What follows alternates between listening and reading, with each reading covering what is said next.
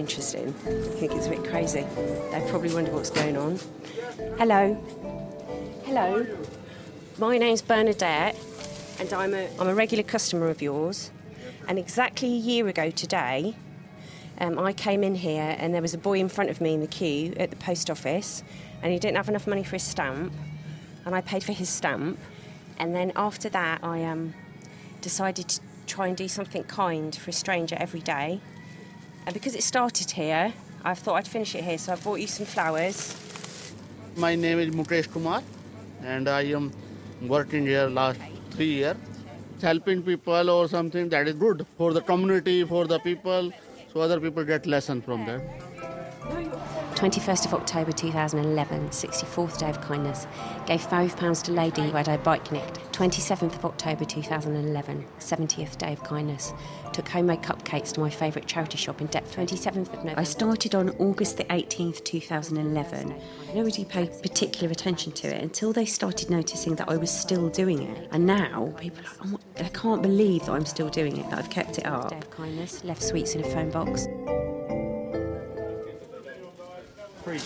Uh, they're six pounds a bunch. So I've given flowers a few times uh, to strangers. it's pretty impulsive. I'll go to the florist and choose the most cheerful colour.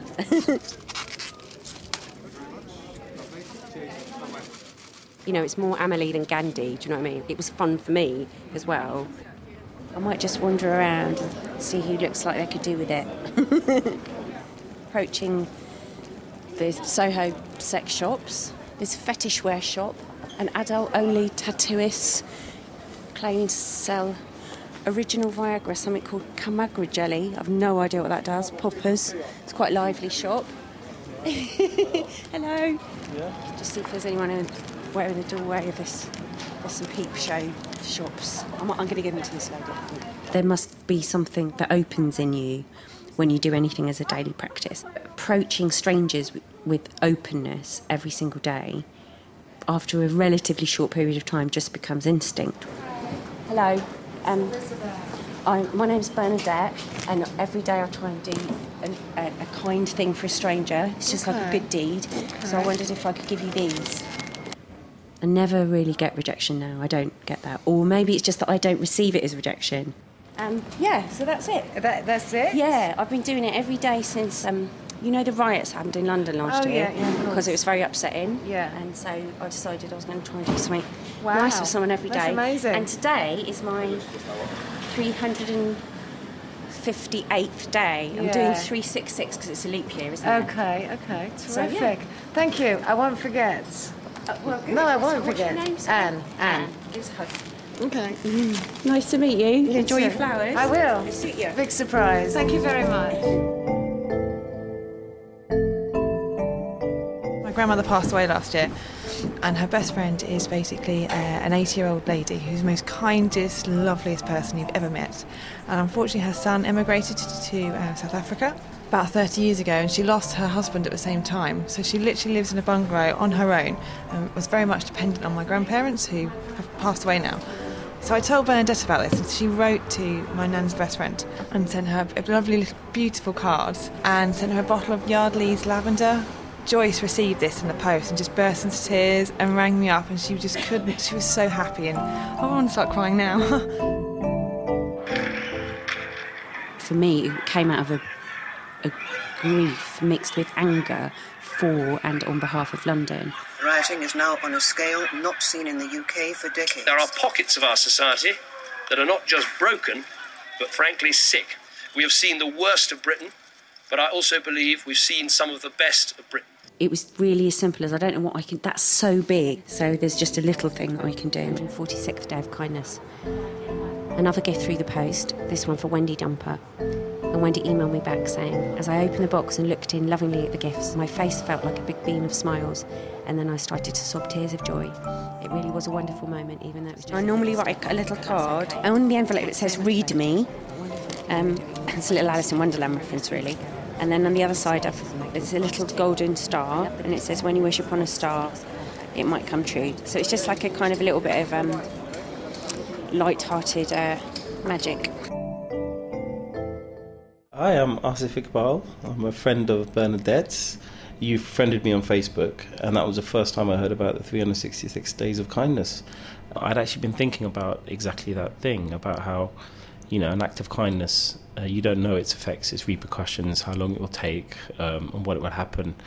I remembered a story, and it was just something I was listening to in the car, and some guy was talking about how when he was very young, he was a student living in London. You know, he knew his mother was ill, and uh, the police come knocking on his door one day, and he hid. He hid from the police, didn't know what was going on, and then they went away. And then he thought he got a suddenly very awful premonition about what was going on, and so he ran to a phone box and called home and spoke to his father. He said, uh, "Your mum's really not in a good way. She, she may not make it through the night. I think you should come home as soon as you can." So he ran to the train station.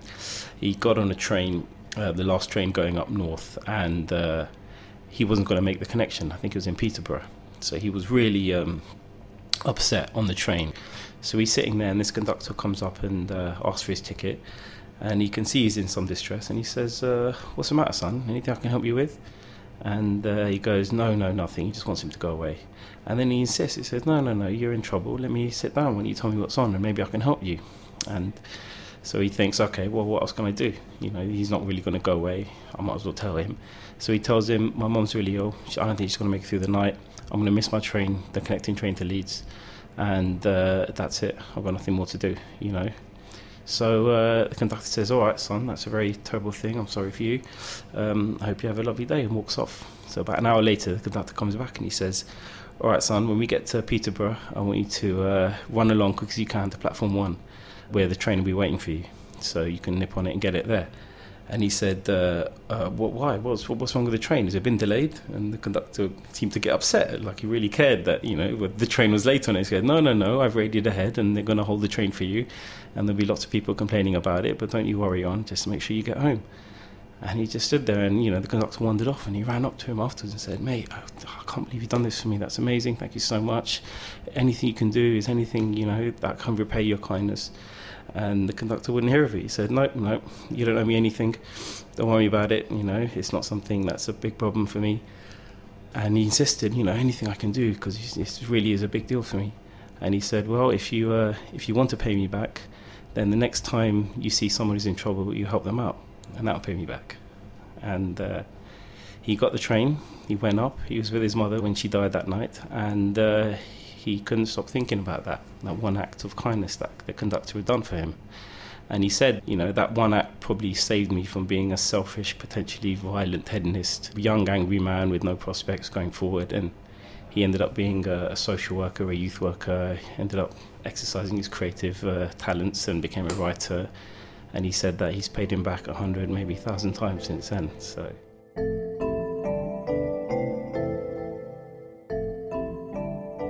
you can't expect any thanks, but you also have to accept that you're not going to know how much it's pleased or not pleased someone in a way because it's not a very long interaction. Um, and I have heard over the year because people have got back to me. Some people have found me, and um, they've they've written to me and said, "Oh, you know, after you gave me this, it was really really cheered me up, and I thought about it a lot." But most of the time, you have to accept you're not going to know the results of that. I was going through a really, really rough patch. I had no job. I'd just had a hip replacement. I was at home. I was, I was really on the edge. Suddenly, this card came in the post with all sorts of little details on, and inside was this message. Hello, stranger. Hello, and thank you for accepting this small gift. This is to wish you a wonderful day and to invite you to make a wish. And it just came from nowhere. I had no idea why it was there. I kind of opened it and then I was so kind of freaked out by it, you know, and I was in such a dark space, I just put it back in the envelope and I put it on top of the telly. I don't usually meet the people that I give these things to because they are strangers. I just have to think, well, maybe that's cheer them up, and I'm not going to know. But I quite like that I don't know what the result of it is. Every now and then, I would go up and I would look at it. It was kind of like a like a drug, but I always put it back in the envelope. It was like I couldn't leave it out because that'd be like taking the drug all the time. Now it's out. It's like you know when it's your birthday or Christmas, you have cards out for a certain amount of time. This will stay out forever. A friend of mine, Sharon, she said or I'm going to take up the baton. So she's going to start doing 366 Days of Kindness. I'm Sharon Calcutt. I've known Bernadette for two years, three years, uh, a while. We, we work on the same cabaret together. I'm the stage manager. Everything that Bernadette does is absolutely amazing. But what's really stood out for me and inspired me is the commitment to do this every day and really buy into it. That's why I want to keep it going because I just I just didn't want it to stop as well. If you've inspired me and then this year we both inspire somebody else, then maybe we just multiply out and yeah. and oh, it's going to be amazing. It is the start of a revolution. I yeah, fully yeah, believe that. I've got a few people in mind, but I'm not going to spoil the surprise for them. So, a few people in mind that will receive kindness, a few people that you'll target? Yes, uh, that, there's a few on my hit list. I, I will sneak up on them and be lovely to them, and they won't know what's hit them.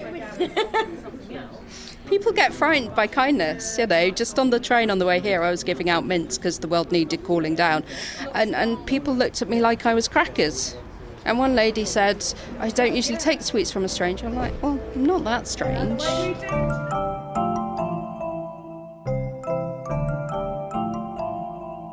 Can't change government policy and I can't change people's minds about each other. I can change myself. That's all I can do. That's all any of us can do.